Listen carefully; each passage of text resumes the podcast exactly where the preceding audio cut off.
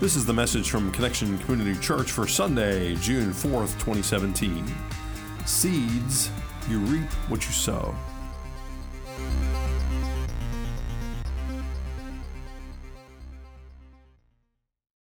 Sow corn, you're going to get corn. That's what we're talking about today. You reap what you sow. I'm a little hungry for corn right now. Good they, morning. They have some for you. yeah. Good morning, Connection Church. My name is Carrie Jones. I'm Alan Jones. We're really impressed that you're here. I mean, the weather is awesome out there. You made a decision to just show up and worship God together. Thank you so much. Our mission is to connect people with Jesus and the new life he offers. And we're two sinners who have been saved by the grace of our Lord and Savior Jesus Christ. Would you pray with us, please? Mighty God, thank you so much for today. We want to give you all the honor that is due you, Lord, and our words just fall short of being able to express that. God, thank you for bringing us together. Thank you for your word found in Scripture. Reveal to us exactly what you want us to see and hear and experience from the Scripture lesson today. And help us be changed and transformed in a way that helps us grow in more and more likeness of you. We pray this in the name of the Father, Son, and Holy Spirit. Amen. Amen. So today we're looking at Galatians, the fifth chapter, and we've got this, this uh, amount of scripture, and we're going to take it line by line today. Here we go. Do not be deceived. God is not mocked, for you reap whatever you sow. Do not be deceived. God is not mocked. In other words, this is a kind of a basic law of nature, a basic way by which the world operates, basic way God thinks sets us. God has set things up, and we can't get over on God, can we? No, uh-uh. So if you sow apple seeds, you can expect apple trees, right? If you sow those little whirly bird, we usually don't sow them. If they get sown, those little whirly bird maple seeds, you're going to get maple trees. And if you sow tomato seeds, you're going to get, hopefully, tomatoes, yeah. If you sow grass, you get a yard. you get what? and if you sow dollar bills, you get a money tree, right?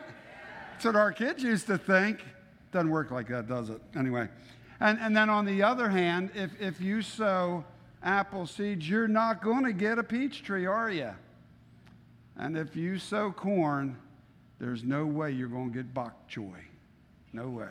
Yeah. You know, it's one of those marks of craziness. You know, this kind of thinking is a mark of being crazy, that if you sow one thing and you expect something else to spring forth. It's how it is. It's practical, it's literal, it's common sense truth. You get what you sow. End of message. Goodbye. I'm wrong. I'm kidding. And yet, when we look at this in a more figurative sense, when we take it from the garden, planting seeds in a garden, to the garden of our hearts, it's a whole different story because we really don't quite get it. Here's what I mean. When we, instead of planting tomato seeds, when we plant seeds of criticism, when we plant seeds um, of things like criticism, we're kind of surprised that we reap that. I mean, we think that maybe we'll reap something else. Take, for example, with our kids. Maybe we spend a lot of time criticizing. I'm not talking about giving direction, that's two separate things, two different kinds of ways to approach it. But if we um, are into the criticism, you know, your hair's too long, your grades aren't good enough, you're not this, you're not that, you should or you shouldn't. And when that goes on and on and on, um, what do you think is going to happen with those types of seeds of criticism? It really doesn't come out very well. It just doesn't.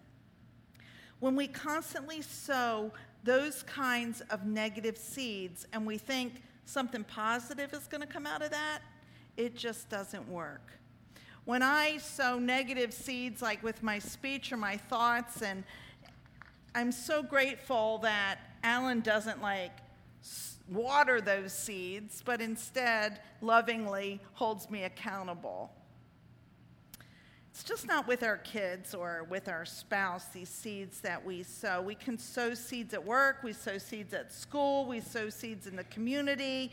Even seeds here at church can be sown at times, and not just seeds of criticism we're talking about, but we could sow seeds of judgment, we could sow seeds of gossip, we could sow seeds of jealousy. There are lots of different kinds of seeds that we sow in uh, the areas that we operate. So, basic law of nature, and it is what it is. You reap what you sow, whether it's in the field, in the heart, in your home, in your life.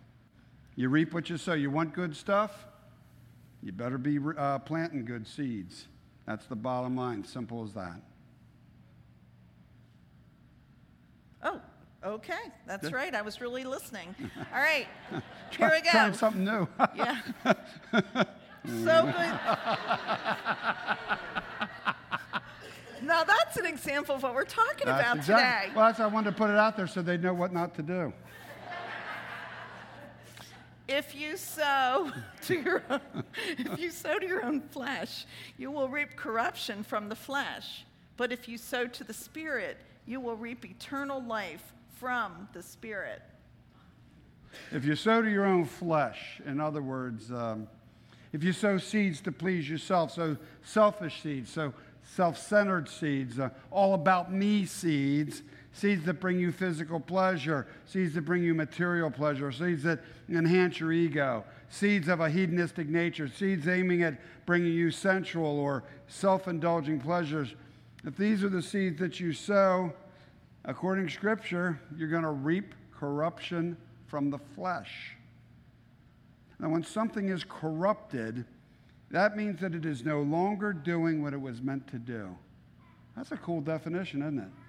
If it's corrupted, it's no longer doing what it's meant to do. Corruption, then, in you means you're no longer doing what you were meant to do. It's a negative thing. When there's corruption, it means that something's on the decline. It's heading toward the ne- negative. It's gone from good to bad in morals, manners, or actions, according to Webster's dictionary.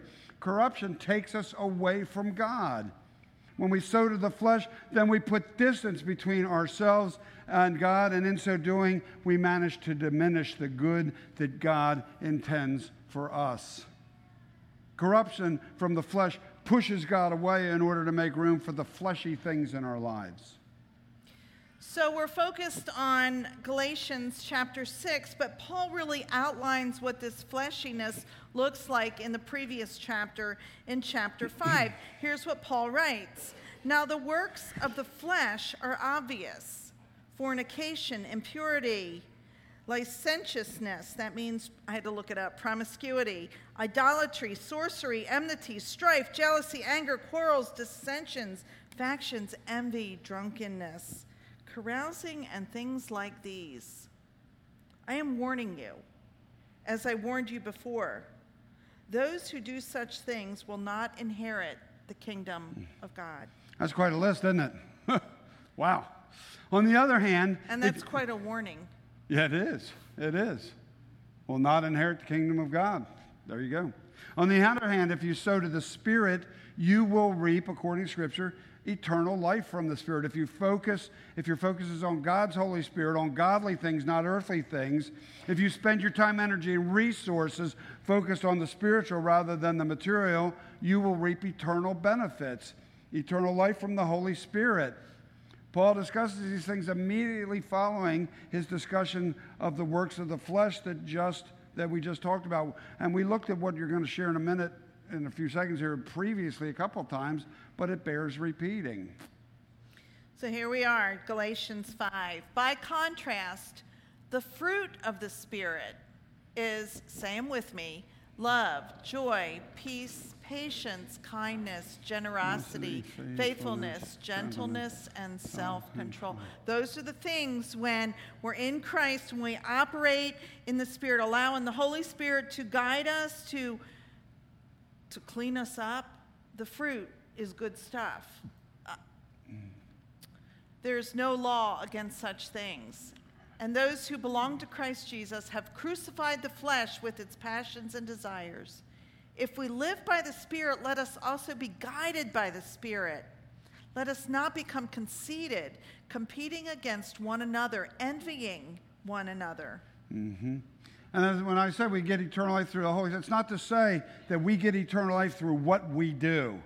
You know, we have this checklist. I have good, good, good, good, good. I got enough points. I'm into That's not what we're saying. We're saved only, only through the blood of Jesus Christ. Only through his death and resurrection are we saved. That being said, though, when we sow heavenly seeds, we get heavenly returns. We get heavenly results. And then when we sow nasty, ugly, evil seeds, what do you think we get? Evil results. And and, and Christ didn't say, okay, you're saved in me, now go do whatever you want. That's not how it works. I, I know some people who have it, oh, well, I'm saved, I can go whatever. Well, obviously, you missed something in, in, in, in the book there because that's not how it works. You're, if you're saved, especially, you would have a desire to do what's pleasing to Christ. You would be, it would be like a giant thank you note to Christ by living your life righteously. And it's not just for ourselves, but how about the, the seeds that we're planting in others, as you were talking about with our kids, or maybe kids at church, or wherever you are, our neighbors, whoever, kind of seed, the seeds that we're planting should be those righteous seeds. You know, right here, right now, we can have heaven right on earth, and we can experience a piece of that is by sowing those good seeds through the strength of the Holy Spirit. You reap what you sow, fact of life. So the question becomes this if, if we know that we reap what we sow, if I reap what I sow, why do I keep sowing seeds from my flesh? Why do I do that? Mean, it's a good question, I think, for all of us. And the simple answer is that we are sinful by nature from the very beginning. It started at the beginning of time with Adam and Eve. I mean, sin entered the world with, with the fall. And Paul himself, who wrote this letter to the Galatians, he also wrote other letters to the churches that he planted, and one was to the church at Rome. And Paul says this. Now, keep up with me, because this thing gets kind of gyrated here. So, uh, and the do's and the don'ts, but see if we can get through this. For I know that nothing good dwells within me, that is, in my flesh. I can will what is right, but I cannot do it. For I do not do the good I want, but the evil I do not want is what I do. You with me so far? Okay, we've done a couple flips so far. Now, if I do what I do not want, it is no longer I that do it, but sin that dwells within me. Wow. And that's Paul, right? so I, I find this scripture a little depressing. you know, I don't do what I should do, I do do what I shouldn't do, because that's sin.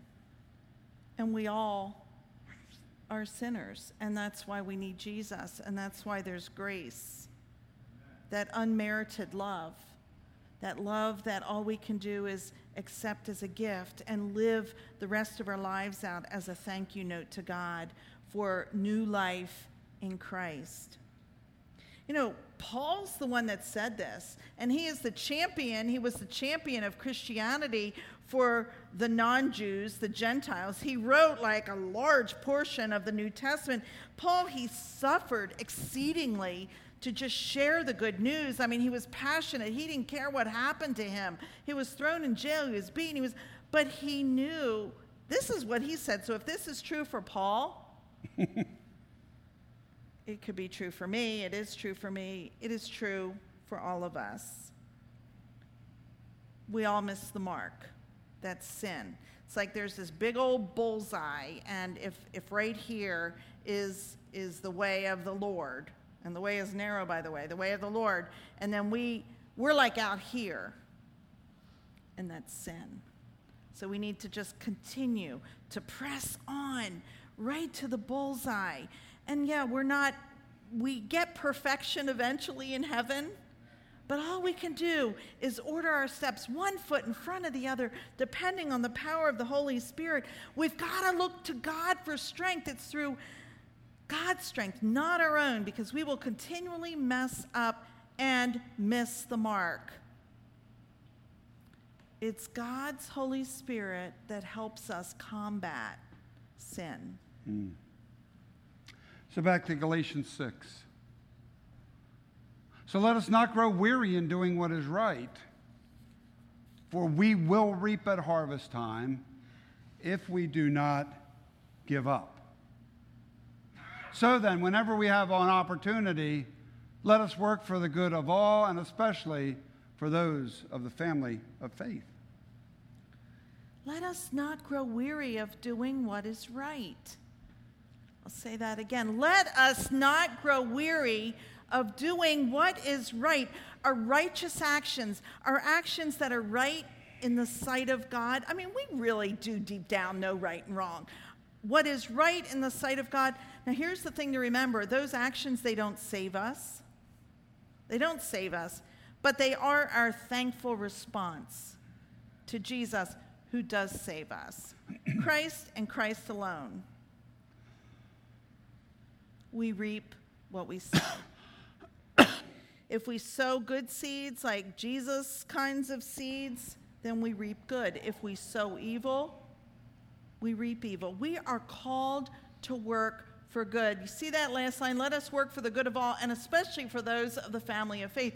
Now, I was thinking about that yesterday, and it doesn't exclude out there, but what we need to do is sow good seeds here to build each other up, to encourage each other, so that in God's strength, in the family of God, we can have the courage and the boldness to make a difference for those who don't have the relationship with Jesus. That's why I believe Paul wrote that. It's a means of encouragement to never grow weary of doing good, of doing what Jesus would have us do. This letter of the Galatians, the Galatian church, uh, Paul started years before, and he had received news that they were getting missing the mark. They were going off track of what he had taught them. And so this is a letter to try to make them aware that, hey guys, straighten it up here. You, you got to get back on track here. And so he's saying that to them. And so, especially those in the family of faith, encourage one another, build one another up, be uh, accountable to one another because we're kind of all in this together. And he shares that, as Carrie just said, with us as well. We're, we're here to, to reach out beyond these walls, but at the same token, within the wall, we got to sh- uh, share and care for one another as we go out and dare. You know, we got to work together in this thing.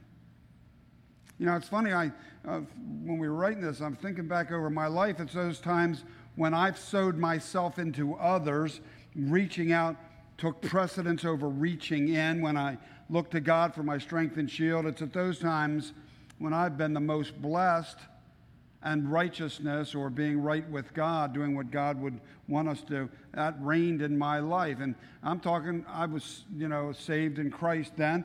And, and on the other hand, I'm still saved in Christ. There are times when, I hate to say it, where even though i uh, Jesus is my Savior, I've been worried about Alan, where I've been plowing Alan's field and worried about Alan's little corner of the world where, you know, it was all about me. Shouldn't be that way, but sometimes, you know, our humanness comes through, our fleshiness, when I focused on my wants, my desires, my earthly treasures, my earthly pleasures. And it's at those times when, when I look back, those were times when I was furthest from God. You know, when I was reaping what I was sowing, and it surely wasn't godly reaping, okay? When what I reaped was far short of what God had in store for me. The truth is, we reap what we sow. This concept, reap what you sow, was not new with the Apostle Paul in his writings.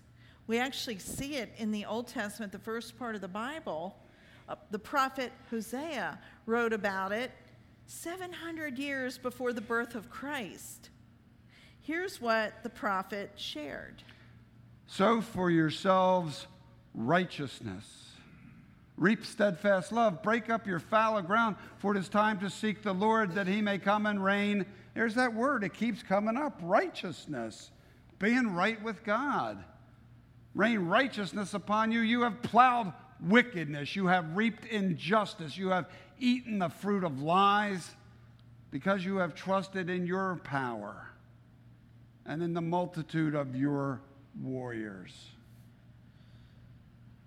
So the prophet Hosea says, We don't reap good when we sow evil and injustice, and, and that is true. God called the people of Israel to sow righteousness, doing what reaps steadfast love. Steadfast. I love that word, steadfast love. Steady, reliable, unwavering love. And as God's people, the people of Israel, plow through life, then God calls them to seek the Lord. And as they seek the Lord, it is so cool. He may come and rain righteousness upon you. Just think about that. Think about how that feels. The raining right, it feels like a cleansing kind of thing. When I think about God, sometimes I can just feel like a gentle rain or a washing, and it only God can give us those kinds of moments. And so, as we plow our personal fields and, and take a look at all the kinds of seeds we sow, we need to take a chapter out of this book. Remember, we can't plow under our own power. Do you see? You have trusted in your own power. We can't trust in our own power. We can only trust in the power of God, in God's righteousness, in God's Holy Spirit, in faith. Just one more step in faith, trusting not in earthly powers. It's so easy to do that. That's what we hear, you know, this or that is truth, and it's not.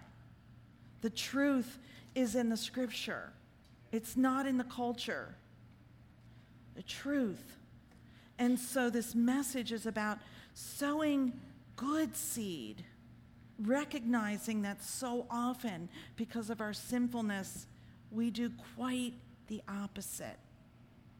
Instead, sowing Christ centered seeds that will reap righteousness in our lives and in the lives around us. Hmm.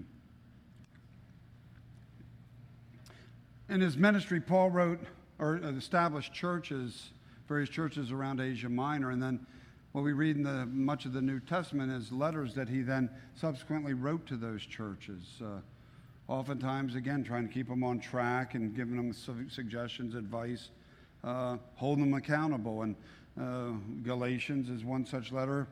There are two letters that he wrote to the church at Corinth. Corinth was a, a crazy, wild city. He had his work cut out for him there. And, uh, and uh, so he wrote uh, in his second letter to that church at Corinth, Paul shares once again, this sowing and reaping concept. And in this case, it's a little more focused. It's a little, um, he, he, picks out a particular subject to focus on in the sowing and weeping, or reaping rather. And this is what he says.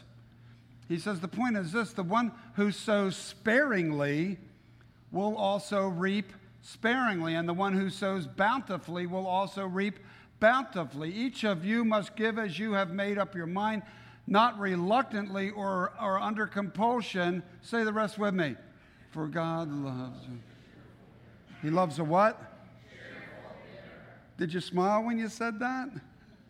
He loves a cheerful giver, not a reluctant, sour faced, oh, okay, here's yours, God. Give, a cheerful giver. And God is able to provide you with every blessing. How much? In abundance an abundance, that's a lot. So that by always having enough of everything, you may share abundantly in every good work.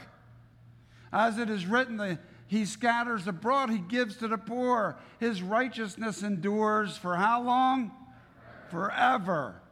He who supplies seed to the sower, this would be God, and bread for food will supply and multiply your seed for sowing and increase the harvest of your righteousness. Wow. So Paul flips this concept of, excuse me, you reap what you sow, uh, right over, kind of like a reverse angle. Because Paul says, if you sow sparingly, you reap sparingly. So you reap what you sow. Paul's talking here in terms of volume. Paul is encouraging his audience, and that's us, to be more generous by pointing out that the more we plant, the more we come up. Now, in our yard, the more grass seed Alan puts in the yard, thank you very much, the more grass we hope comes up. I mean, it's like keyword log- there's hope. Yeah, it's like logic. it's one of God's ongoing rules of just how things work. The more you give, the more you get. And we don't give to get, but we just give because that's what Christ calls us to do. Whether it's our effort or whether it's love, whether it's possessions. So interesting how this works because it's actually contrary to what most of us would think would be common sense. Most of us would think, well, I give it away, then I don't have it anymore. But the way it works in kingdom work, in God world, is the more I give, the more I receive. God's economy is flipped. God's economy is 180 degrees from our normal economy thinking. Exactly. That's good. We had a book in uh, our uh, dean of students when we were in seminary wrote a book called God's Economy, and that's exactly what he talked about in that that God's economy is the uh, exact opposite of ours. We cannot outgive God.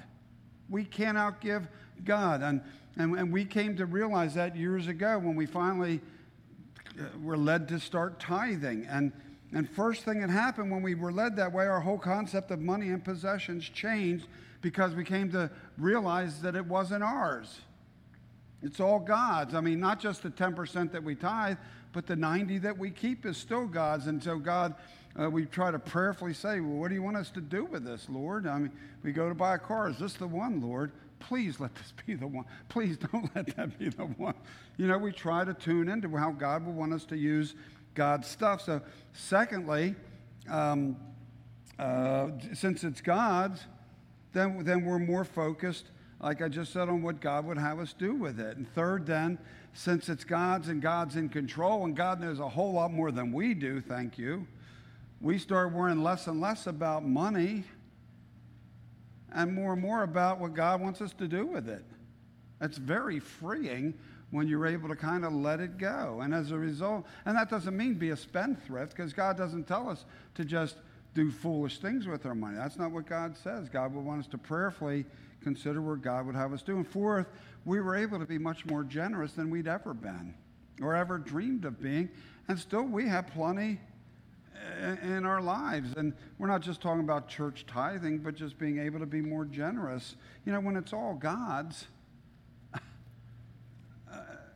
and we treat it as God would, God's very generous. Can I get an amen on that? Let me tell you what I mean by that. God, God is very, a million times generous because God gave us his only son who died for you and me so that we might live through eternity. You can't get any more generous than that. That's just awesome generousness. There you go. So, generosity. And we're just not talking money, we're just talking generous with our lives. Generous with who we are and who God calls us to be, generous with our serving, generous. You know, God is not stingy, not a bit. And if we claim Christ as our Savior, then we begin to look more like Christ. And then we don't live out that stinginess as much. So the question always comes to this what about you? What about you? What kinds of seeds are you sowing and how many? Are they seeds of joy? Are they seeds of compassion? Are they seeds of grace? Are they seeds of love? Or are they seeds of anger or hatred? Seeds of malice or bitterness? God calls us to give. Are you a cautious giver with your lives? Remember, we reap what we sow. So, sow seeds, sow righteous seeds, sow Christ filled seeds. sow seeds of that fruit of the Spirit that comes when we accept Christ and begin to live that out, that sanctified life, that holy life, where it's all Holy Spirit stuff. It's not us. You know, love, peace, patience, kindness, gentleness, self control. Those are good seeds. Let's be known by the seeds that we sow because it's not us, it's Christ who we reflect and model. And it's only through his power that we can sow those good seeds and ask for strength to not sow the bad ones. Great thing, too, is that we can ask for forgiveness. We repent, and then Christ washes us like that rain, and we can start again because we're new every day in Christ. And we're going to talk about that next as we celebrate the sacrament of Holy Communion, where we can come just as we are and receive the gift that God has for us. Connection Church, the gospel of Jesus Christ. Let's live it. Let's believe it. Let's sow seeds generously. And let's pray. Almighty God, it's really hard. I do what I don't want to do, and I don't do what I want to do, and I have these sins, this, these times when I miss the mark so much. I,